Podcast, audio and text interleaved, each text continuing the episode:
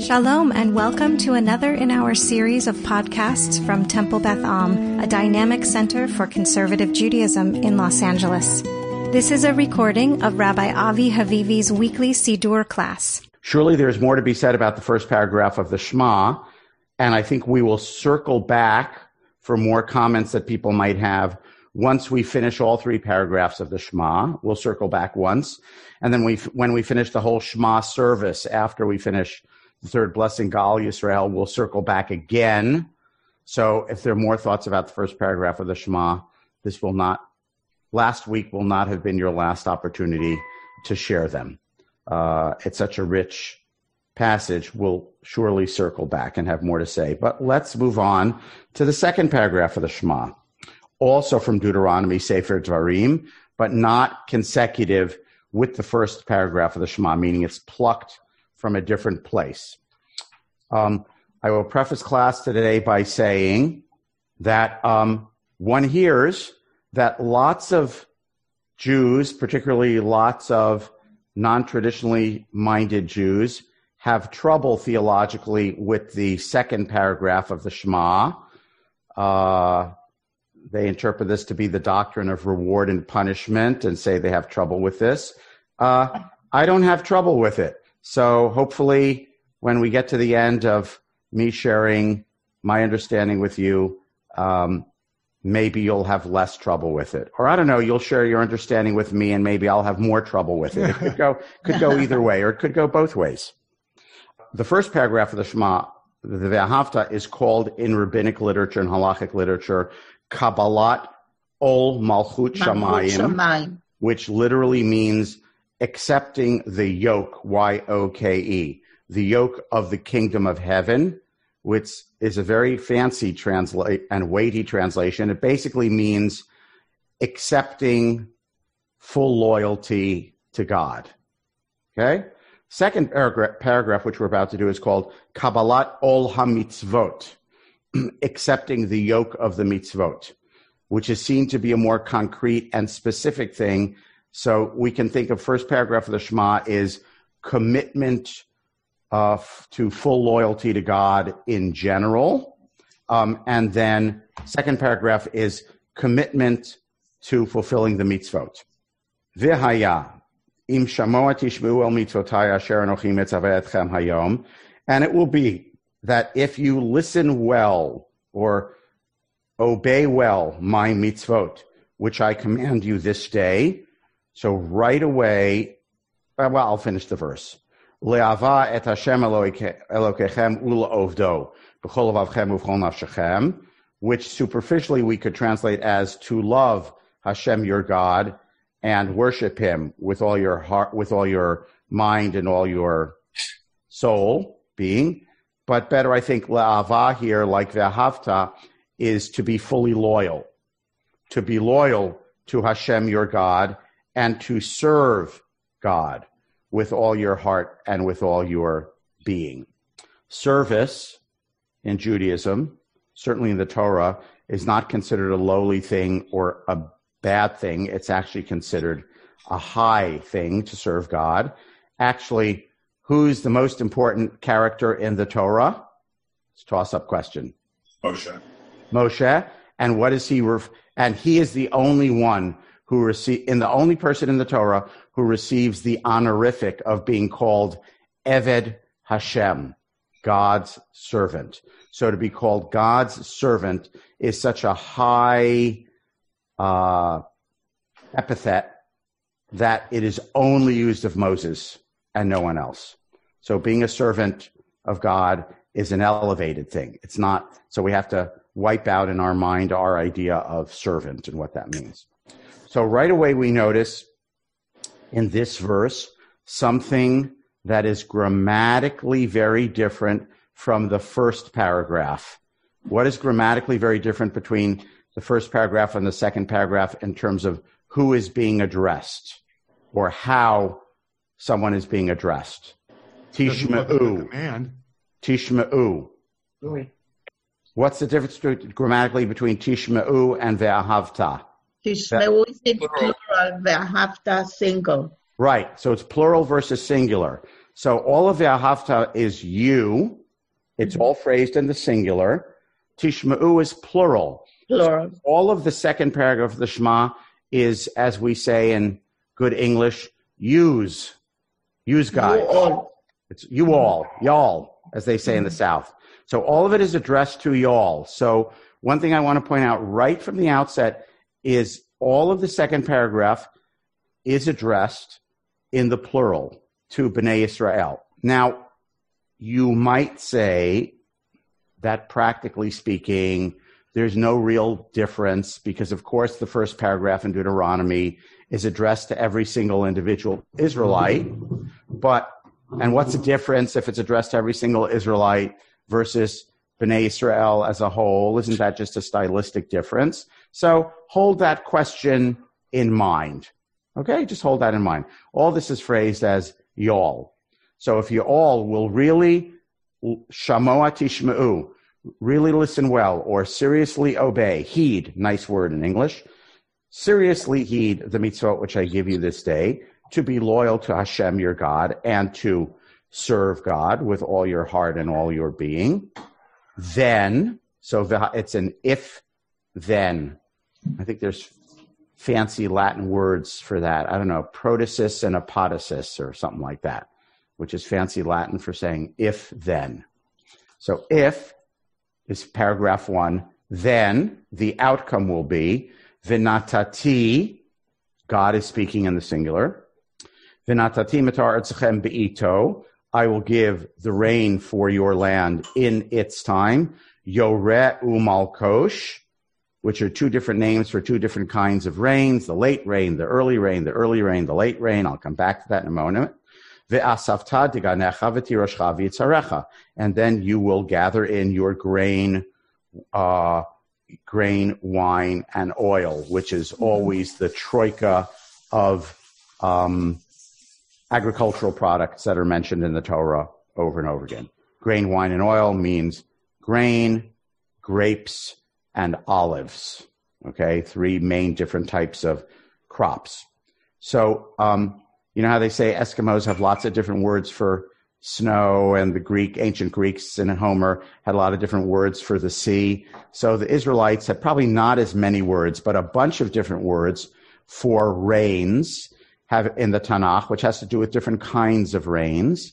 I am not an agricultural expert. I'm a city boy from Queens, so I can't tell you I understand all of it. I'm sure if I lived in some kibbutz in northern Israel, I would understand all of it. But it basically has to do with when you are a society that is totally dependent on rain, uh, it's really important for the right kind of rain to come at the right time. So during the winter, when nothing is growing, the rain has to really be soaking. It has to soak the ground so the stuff will be fertile. Once stuff comes up, it still needs rain, but if the rain is too heavy, then the, the green fresh crops will be destroyed by the rain. That's an element, by the way, in the story of the barad, the hail, as the plague in Egypt, is that the rain was too strong and it killed the crops in the field. And the Torah actually says it killed the early crops, but not the late crops, because the late crops hadn't come up yet, right? And then the late crops are mentioned in the later plague of Arbeh, locusts, which comes after hail. Barad, Arbeh, yes, right? Um, so it says, so like if the barad, if the hail destroyed, because you might say, if the barad, if the hail destroyed all of the crops in the field, how is there anything there for the locusts to eat? Answer, the locusts came later, which if we follow the agriculture, it would probably have to be weeks and weeks later, maybe even a couple of months later. And so the early crops hadn't come out yet. Then they came out. So they weren't destroyed by the barad, the hail. So that's what the locusts ate. So this whole choreography of agricultural seasons and what rain falls when is really, really important in a society that is fully dependent on rain.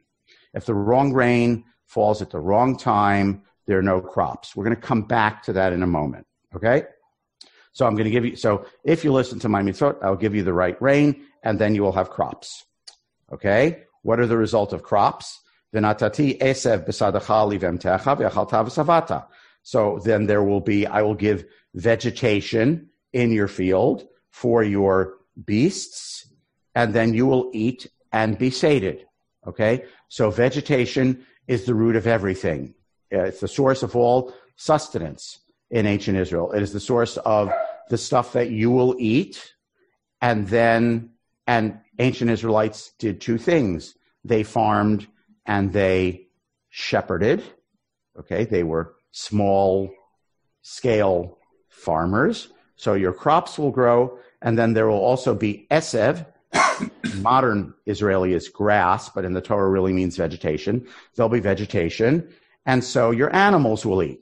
And so, and what do you get from the animals, right? We get, they got milk and they got their meat, right? And they got other products, physical products. But basically, you'll be able to eat grain, wine, your olive oil, and your animals will have vegetation and you'll be able to eat meat once in a while. Okay. And then, and the result of this is all this goodness. Ve'achalta v'savata. You'll eat and you will be sated. Okay? So if you heed my mitzvot, I will give rain and the whole agricultural cycle will go well. Negative, hishamru lachem. Right? That's kind of the opposite of im shamar tishma. Be careful, watch out. Pen yifte levavchem, lest your hearts be seduced. That's what yifte means. Let your heart be seduced or led astray. Visartem, lasur means to sort of go off path, to veer off path. You know, like your ways isn't working and you end up going in the wrong direction. That's what it means. So be careful, watch out, lest your mind's hearts seduce you and you veer off path, you go astray. Va'avadetem Elohim acherim. So, so we said you should le'ovdo, you should serve God, right? with your whole heart in the first sentence. Now we're saying, lest you go off path and serve other deities, lahem, and worship them, bow down to them. Then what will happen? This is the second if then sentence. Then, v'chara af Hashem bachem, God will be angry at you. Literally, God's nostril will, will flare okay, at you is what it means as its core meaning, which is taken as a physical image, which means to be angry. Ve'atzar et hashamayim. So, in terms of verbs, if you listen, then God says vinatati, I will give. But if you don't listen, ve'atzar, God will block up. It means block up or close up. Stop signs in Israel say atzor. Um, so God will stop up the heavens. What does stop up the heavens means? What is the ancient idea of where rain comes from? R- water lives up there. How do we know that water lives up there? Because rain comes down from up there. What's holding it back? Who knows what's holding it back in biblical thinking? Rakia. Yeah, so there's a flat thing, uh, and the flat thing has uh, I don't know if this is the correct term, sluice gates. Does anyone know if that's the correct term? They're sluice gates. They're these trap doors, right, or windows that periodically God opens and then water falls down. So they, they didn't understand, well, they understood something about clouds, but that, that's not quite the same way we do. Okay?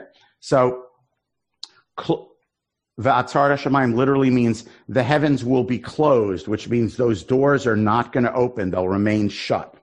Okay. So metaphorically, I will shut up the heavens. Vilo yematar. Same word as in the beginning part. There will not be rain. In modern Israeli, we say geshem, but uh, matar is the uh, also a poetic biblical word for geshem. So there will not be matar. So then what will the result be? Lo. The earth will not yield its, yivul means yield, literally. The earth will not give its yield. And then what will happen? Instead of ve'achalta v'savata, you will eat and be sated. What will happen in this negative, uh, if, if you don't listen, is va'avadetem mehera me'al ha'aretz ha'tova asher Hashem noten lachem.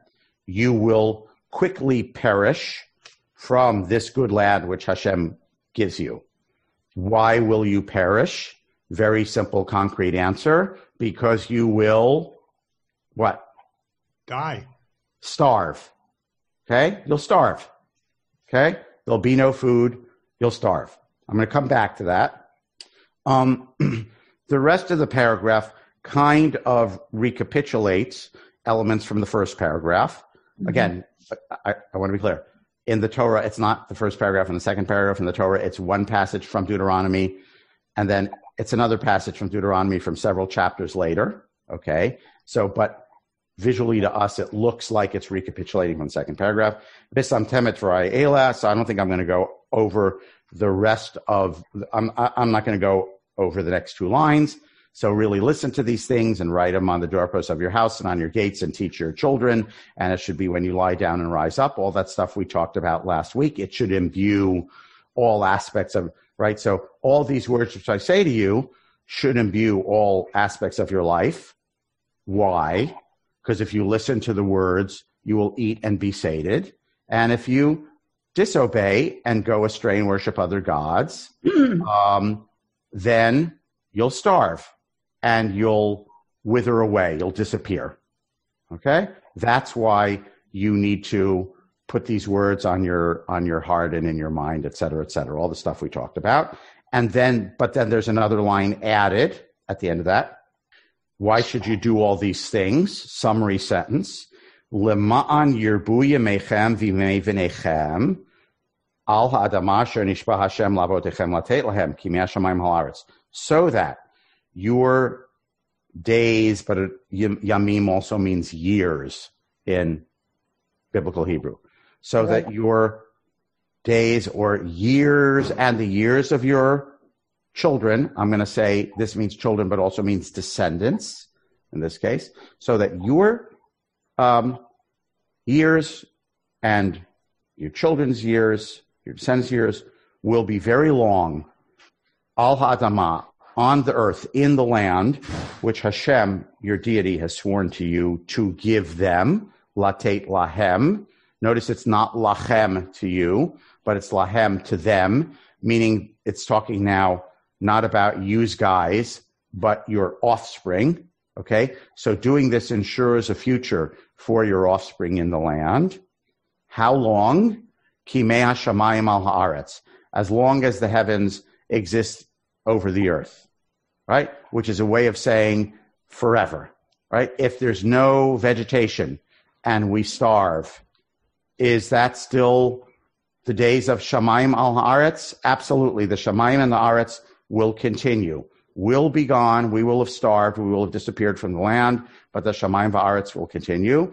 Um, Moshe or God or both are saying here, the purpose of doing all this is so that you will survive long on the land. How long? As long as the earth and heavens endure, which is a fancy poetic way. forever and ever. Okay, now, context.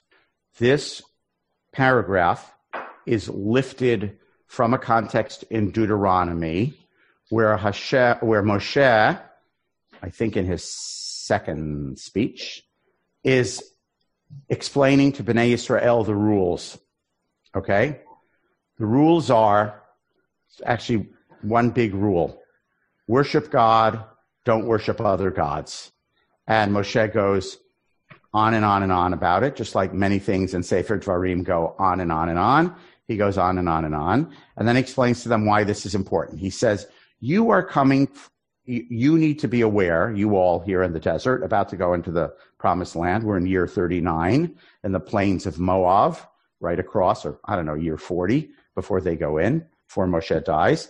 And he says, You're about to go into a new situation that you don't understand. Let me explain it to you. He says, You come from Egypt. And he says, In Egypt, you literally, it's you water the vegetation at your feet is kind of literal, pretty literal translation of what Moshe is saying. Okay. So he's telling them, you've been living for several generations in the land of the Nile. In the land of the Nile, how do things survive?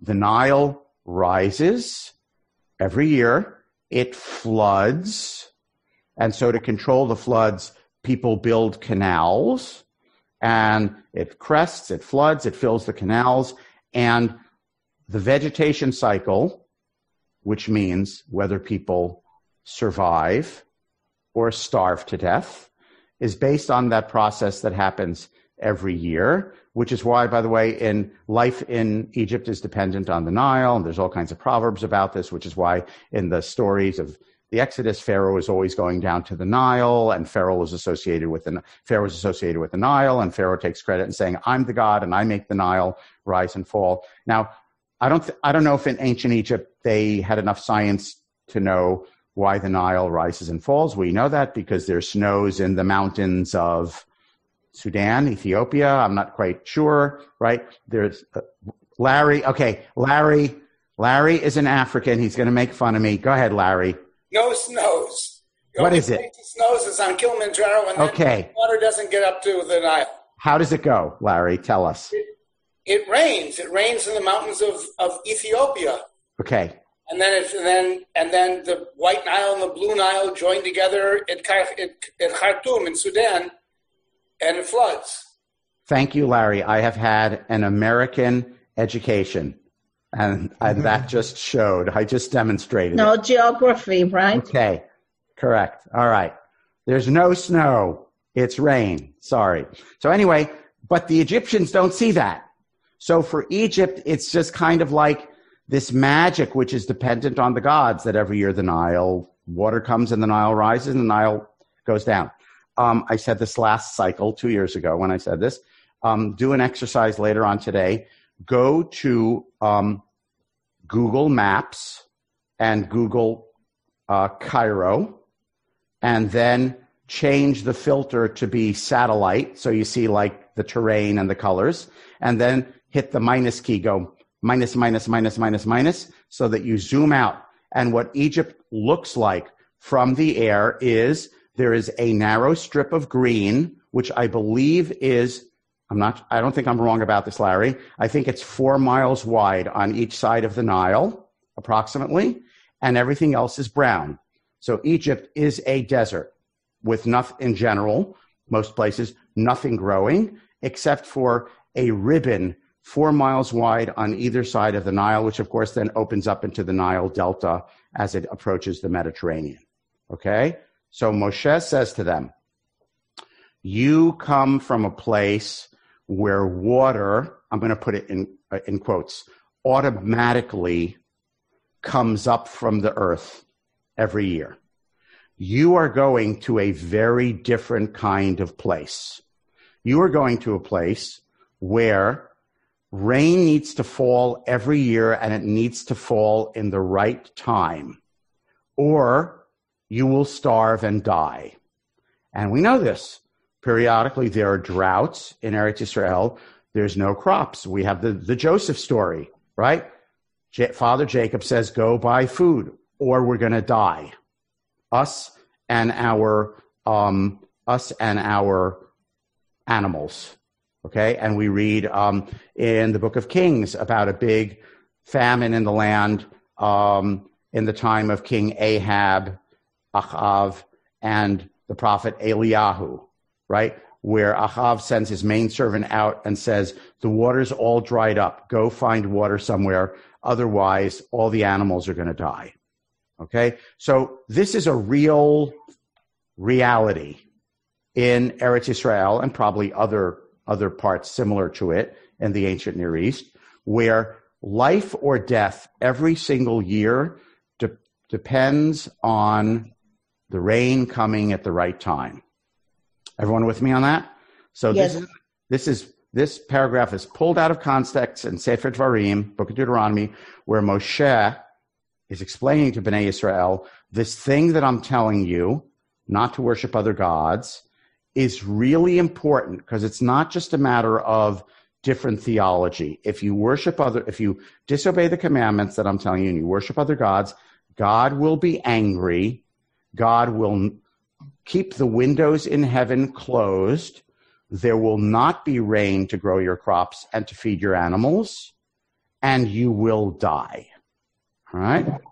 So you better listen up and keep all these words in your heart and in your head and on your arms and teach them to your children and and have them imbue your public life and your private life, all those interpretations we talked about at the end of the first paragraph, so that, again, recapitulate, he's, he's, he says the uh, stylistically or, or rhetorically, okay? He says the positive, do this so this will happen. Then the negative, if you don't do this or you do something bad, then that bad thing will happen. And then he comes back to say, and so it's really important for you to teach your children and bind it on your hands and all that stuff, ending on a positive note so that you will live forever on your land. Okay, so that's how he ends it on a up note as a, uh, uh, as a rather than a finger wagging note. So it's a warning and a finger wagging, but then rhetorically he ends this passage on an up note. Okay, I'm going to pause. Vered. Hmm. I would like to comment briefly about the third line. Yes. Three words. Yes. One word is beito. Second word is yore. Third word is malkos. So yore. We have, we have an Israeli to in our midst. Excellent. Go ahead, Vered. Teach us. I am. Um, you're my friends, and the blackboard is behind me. I have a class at nine. Okay. So I'm going to be brief. So Yore is the first rain. Thank the you. first rain of the year is called Yore. In when is it? Sorry, when is it? Like November? It's the beginning of November, end of October. Okay. And actually, we have many songs that we are singing that we wish the Yore to come and come now. Hayore Shemana, listen, come Maheragana, come quickly, because at this time of the year, the people, the farmers, the people put seeds and they want the rain to come. So the first rain is normally not very heavy, but it's the good rain that will let the seeds start growing. On the contrary, the word malkos yeah. is the name of the very last rain in which you already harvest and you don't want heavy rain then to wash your fields and destroy the hay or destroy the piles or whatever you did. So the word beito means in its time. You want the rain to come. Et with an ayin and a means time. So beito in its time. You want the yore and the malkos to come in its time because heavy rain in the beginning will destroy the seeds. Heavy rain in the end will destroy what you harvested already. So, metar. I will give you the rain in its time, so they won't be floods. They won't be destroying your crops. And that's the yore and the malkos. And thus, when it comes on time, you will be, let's say, successful and you'll be able to harvest, collect, asaf, uh, your grain, your wine, and your oil. Great, thank you. And then I want to add, just add a little thing to what you said, because then you help me un- uh, understand more deeply. Yoren Umalkosh being the first rain and the last rain. Yes. It's just like saying again, it's it's sort of a merism, right? It's because it's saying from the first rain to the last rain, which captures the whole rain cycle, right? Yes. So all of the rains from the first one to the last one will be timely. Yes. Great.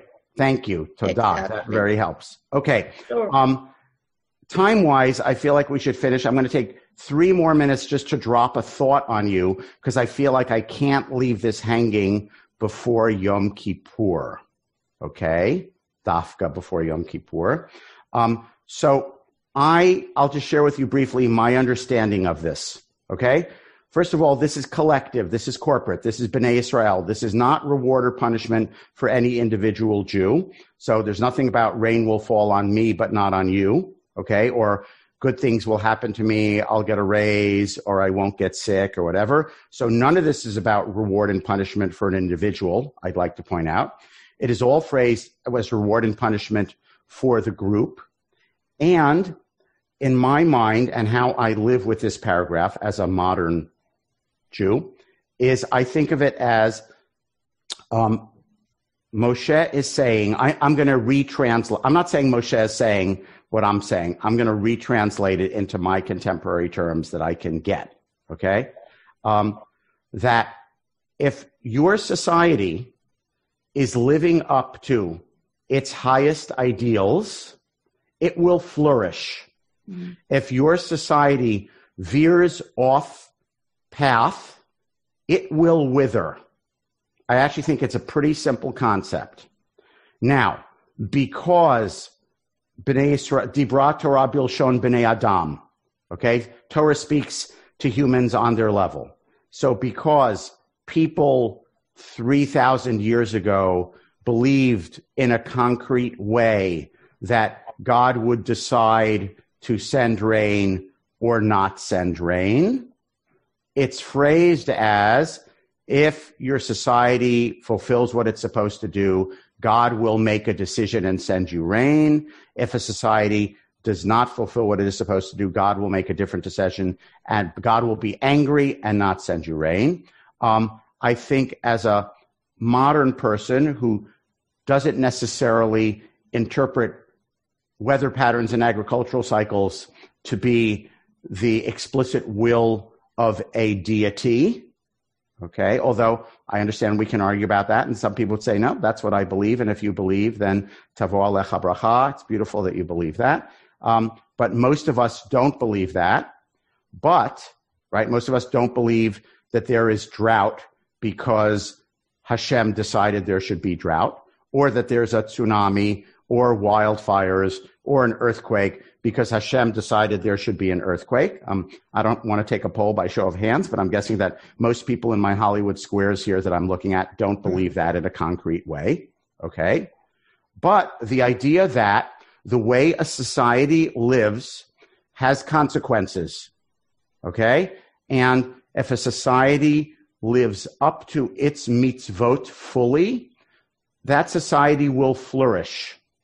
If a society society, a culture, a nation, okay, veers off, allows themselves to be seduced and go off track, then there will be consequences to that, and that society will wither.